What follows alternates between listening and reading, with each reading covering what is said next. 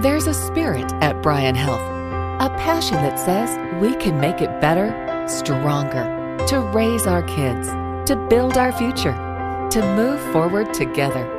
It's time for another Bryan Health podcast. Here's Melanie Cole. Clostridium difficile, or C. diff as it's known, is an infection that can be associated with the use of antibiotics. My guest today is Dr. William Lawton. He's a gastroenterologist with gastroenterology specialties. Dr. Lawton, what is C. diff? People have heard this term and they don't know what it is. Well, thanks for having me. C. diff is a very common bacteria that we're encountering in clinical medicine just more and more often. In the United States right now, it's pretty much the most common form of what we call as nosocomial diarrhea. It means the type of diarrhea that people encounter in healthcare. So, hospitalized patient, and even some clinic patients who have profound diarrhea, we're now finding that Clostridium difficile is uh, the most common cause. And the reason why this is becoming so difficult is that, well, first of all, the, the bacteria is difficult because it forms spores, and these spores live on in the environment. It's, it's, resistant to the alcohol gel that we traditionally use in healthcare facilities to keep our hands clean.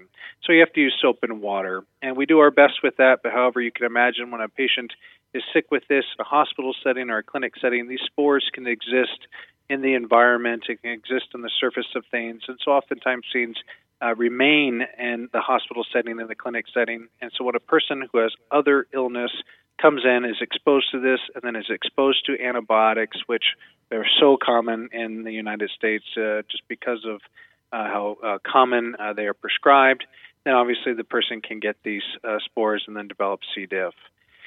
It's such a problem because people can have a variety of severity of the disease. It can be a very mild problem with diarrhea, but it can also progress to a person can become quite toxic with this and even in 2018, we still people, still see people who die from C. diff because they become toxic as a result of this infection.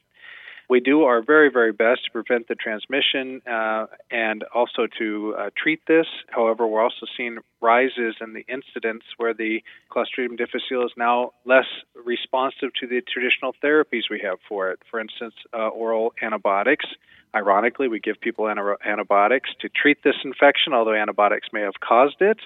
Uh, but the traditional antibiotics that we give, either flagyl or vancomycin, sometimes aren't as effective. And we're now also identifying strains of C. diff that are more apt to recur or become uh, recurrent in a patient where they have one, two, three bouts of this infection, and then as a result, we become quite desperate looking for other ways to treat them. So, in our world, it's a very, very common problem, and we uh, are doing our best to combat it. Um, however, it's still uh, a big problem for our uh, sick patients. So, if somebody has C. diff and they are living at home, they're not an inpatient, are there certain mm-hmm. precautions that the rest of the family should take? Sheets and hand washing, counters, surfaces? What do you want the families to know? Uh, that's a very good question. Really, I tell them they have to just practice very good hand hygiene. We don't know why uh, people who have been exposed to C. diff then get sick from C. diff. In fact, some of us are colonized. There are some people who have Clostridium difficile in their colon. They can be exposed to C. diff and they never get sick, like somebody who may be a bit older or somebody who has other comorbid problems like kidney disease or cirrhosis or who have been on immunosuppression if they're taking cancer medicines. The key to this is that the person who gets C. diff usually has a reason and uh, we've identified several factors as to why, and it's uh, the things that are uh, seemingly intuitive. You are generally people are generally older. They have other problems. They're immunosuppressed, and what we've really identified is that their microbiome, the bacteria that lives within their intestine, has been altered, and it's either been altered because of their age, their other medical conditions, or the antibiotics that they've received. And so, the healthy person who's living with uh, someone in their in their house may never get C. diff, even though they've been exposed to it. They've got someone with these spores that are that are floating around in their environment. So I really tell them they just have to be very cautious with hand washing, hand hygiene, you know, wiping the surface down with more of a, a Clorox bleach type thing. Don't rely on uh, on Purell, but you also can't live in a bubble. You know a lot of these things require professionally uh, professional cleaning services in the hospital, for instance, to get them completely clean. But most people, in fact, if you're healthy, you and you're exposed to C. diff, you tend not to get C. diff. But it's it's hard to have that discussion with people at home because oftentimes the older sick patient is living with another older sick patient, and so oftentimes it's impossible to prevent. But we uh, we really just emphasize hand hygiene and also just being real smart about your antibiotic use. That's that's the real key. You mentioned, you know, gut flora, and you're a gastroenterologist. Would probiotics for the healthy person, or maybe even the immunocompromised person, would that help possibly prevent this from happening in the first place, or not so much? Now, that's a great question. We actually don't really know the answer to it. Uh, there's been lots of studies about probiotics with C. diff. At one point, we used to think one particular probiotic would potentially help people who had recurrent C. diff, but the data is actually fairly weak. We will still ask people to go on a probiotic uh, if they've had recurrent C. diff, only because we do get desperate and we say, well, if it's not going to hurt, let's give it a shot. But if a person is looking for a probiotic that they can take that is the specific intent is to prevent Clostridium difficile, we don't think there's one available right now. There are probiotics to take if you're taking antibiotics, for instance, and you get a very common complication of that uh, or a common side effect of antibiotics, which is diarrhea. Most of us who take antibiotics get diarrhea, which is not C. diff. If you take probiotics while you're taking your antibiotic, you may have less diarrhea, but it doesn't prevent C. diff. It's very complicated and gray, but the short story is, well, no, I don't think there is a, a probiotic that will prevent C. diff per se. Maybe some some literature and data in terms of prevention of recurrent C. diff, but even that is unfortunately weak at best. So, if someone has repeat C. diff infections, and as you've said, it's a little difficult to treat, and antibiotics certainly don't always work, then people have heard about fecal transplants and they kind of wince a little because right. they're not sure what that is. So, tell us what that is and how it can help. Yeah, fecal transplants actually become very, very popular recently. And a lot of this is because of a study that came out in the New England Journal, I think 2012, 2013 and what they did was compare people who received traditional antibiotics versus those who uh, received stool from a healthy donor. And they actually stopped the study early because those who were receiving stool from a healthy donor got better that much faster. And through some other additional portions of that study, they were able to actually measure the diversity of their flora in their gut. And we found that if we improve the microbiome of the sick person, they got all better, and their C. diff got all better. And so fecal transplant became uh, sort of popular again, although it's been around a long, long time. I mean, it dates all the way back to the fourth century China and has been going on in veterinary medicine since the early 1800s. If a cow gets sick, for instance, and has diarrhea, it was very common for a veterinarian to pick up a stool from uh, another cow and put it in the cow's mouth, and that cow would get better. Uh, that was called trans- and it's very, very common with horses and cattle. Um, in the United States, the first known case of a transplantation uh, was done in the early or the late 1950s, uh, where some residents on a medical service were asked to donate stool to a very sick patient, and that patient who had an infectious diarrhea received an enema with the healthy stool from one of the residents, and that patient got all better. Uh, this became very, very um, well. It became a, a, development out of need as C.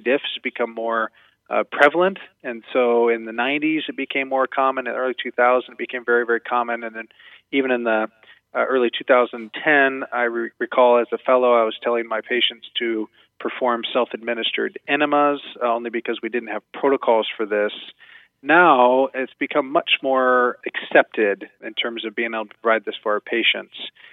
Again, there is a yuck factor. Uh, patients do uh, look at me and say, "You want to do what?" Uh, this, yeah. You know, it's initially a, a bit taken aback, but as I explained to them that the key to getting them better is to getting their bacterial balance back to normal, and we don't know what normal is. We have a very good idea, but everyone's intestinal flora is so dramatically diverse and different from everyone else's that it's impossible probably to restore a person A back to person A. Oftentimes we need to give person B to person A and make their stool more normal by providing them with a uh, what is what we think is normal in a normal in an otherwise healthy person.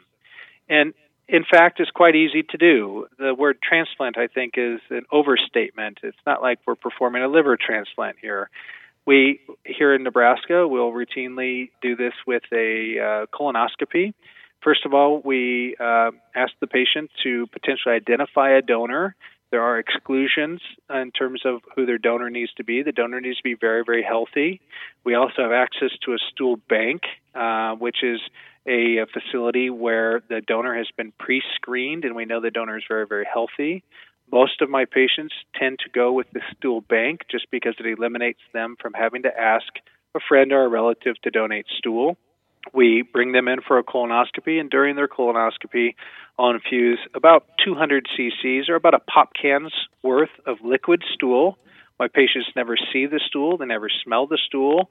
It's in a very thin liquid form that I infuse through the colonoscope. It takes literally 10 or 15 minutes or however long the colonoscopy would take.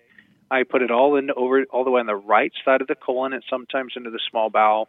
And then I pull the scope out all the while uh, removing the air, trying to take away any sense of bloat or discomfort for the patient. And after that, they just recover from the colonoscopy. We do give them some anti-diarrheal agents before their colonoscopy so that they hold the stool in a bit longer than a traditional uh, colonoscopy patient. And I routinely will get phone calls 24 or 48 hours after the procedure, and the patient will tell me they feel nearly 100% better. Wow. For people who are having between 10 and 30 stools per day, I've had patients who then wake up and 48 hours later have a single well formed stool. Uh, its effects are very, very fast and and quite dramatic actually. They for a person to need a fecal transplant, they have to have had failed uh, two rounds of antibiotics, and so by that time the patients are desperate. And so while they're on antibiotics, still having 10 or 20 loose stools per day, and then we do the fecal transplant, and then they immediately, nearly almost always get better. More than 90% will get better. They call and say, "Gosh, I wish I had done this right off the bat." So it's it's very very effective and we're reaching for it more and more frequently only because of how common this has become. Wow, that is dramatic, and what an excellent explanation. Dr. Lawton, wrap it up for us with your C. diff information, what you want listeners to know about possible prevention or immunocompromised people, and just what you want them to know. My statement about C. diff is truly its antibiotic stewardship. It's when you are at your doctor's and you have a cough, a cold, a sniffle, if you're at your dentist and you need a tooth pulled and they say, here are some antibiotics, it's not being argumentative with your provider, but it's truly saying, do I really need this? And is this truly something that is something that is absolutely necessary? And frequently the answer is absolutely yes, it is necessary. But and sometimes they say, well, we can wait and see how you do. And if you get better, a lot of the times, people, it's a virus, it's something like that, then do your best to avoid antibiotics if possible. However, you should still take antibiotics if you need them. Do not allow an illness to, or do not allow C. diff to scare you from taking antibiotics because, quite frankly, most people who take them don't get C. diff. But we still need to be very smart with how we provide antibiotics for our patients, and patients need to be smart about when to take them.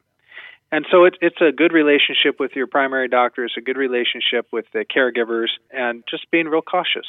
Thank you so much, Dr. Lawton. What a great guest you are. And a special thank you to our podcast partner, Inpatient Physician Associates. If you'd like more information about GI disorders, please visit bryanhealth.org.